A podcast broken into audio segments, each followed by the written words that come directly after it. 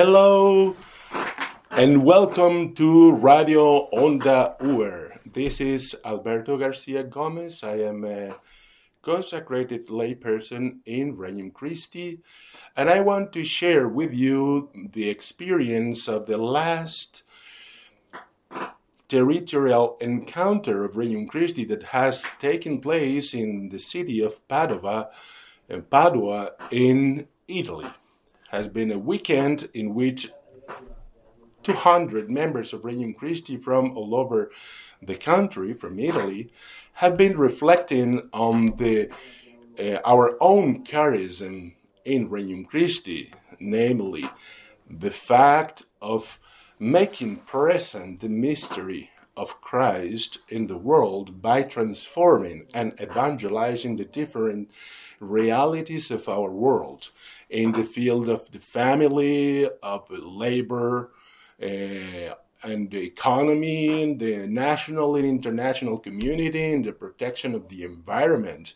And Regnum Christi has in a specific way of being apostle in the world, especially focused on choosing the more efficient and the more um, efficient uh, activities or initiatives to evangelize deeper and in extension. In other words, how we can do more in the name of Christ. And on the other hand, we had the opportunity to think about our history and how the Regnum Christi has been evolving from the very beginning when Regnum Christi was founded in 1968 and how has been growing uh, from all over the world um, and how the different members have been associating in the uh, in the last decades.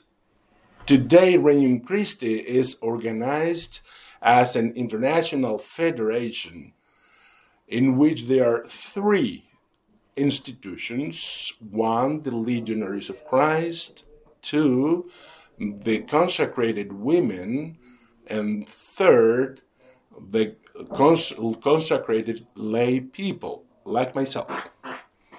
And also, the, as the federation has associated members that are like 21,000 around the world.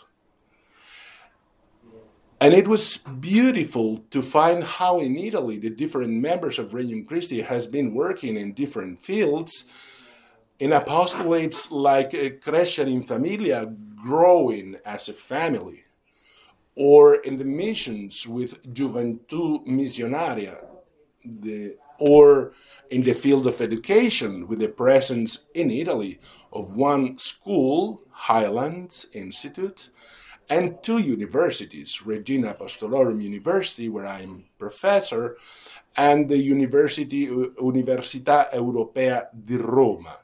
Actually, the the president of the Euro- European University, Father Pedro Barrajón, was present in the uh, meeting, and it was extremely uh, beautiful to see how the different apostolates are growing, are irradiating the charism in of Regnum Christi in different in different ways. I mentioned before that I am a consecrated layperson in Regnum Christi. That means that I live in community and I have my vows of poverty, chastity, and obedience. My, my story started a long time ago in 1979, 42 years ago. And then it was then when I met for the first time Jesus where I experienced a personal encounter with Jesus, where I realized that I could dialogue with Jesus, and where I started to feel that Jesus was asking me something, and that Jesus was asking me more and more, and more and more. And it's a beautiful friendship and love that has started with Jesus that made me to decide to consecrate my life to Him. And it's 40 years that I did that. And I'm very happy to continue following Jesus as his apostle.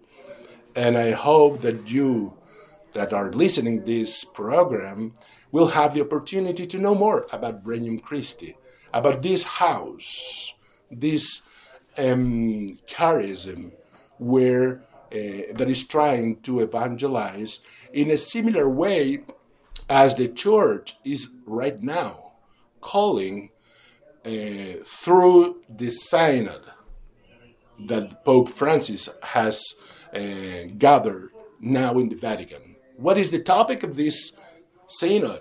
Is the synodality. In other words, how through the dialogue and cooperation between clergy and lay people should move forward for the good of the church in, through an increasing participation and initiative of lay people in the church, not leaving everything to the priests, but also for us, lay people. We have to evangelize. Jesus is asking us to go out from ourselves and to transcend ourselves to offer the gospel, the good news of the gospel to everybody. And this is one of the challenges of the synod around the world, not only in Italy, but probably also in the country you come from. How you, lay people, can contribute and to help Jesus to spread the good news of the gospel.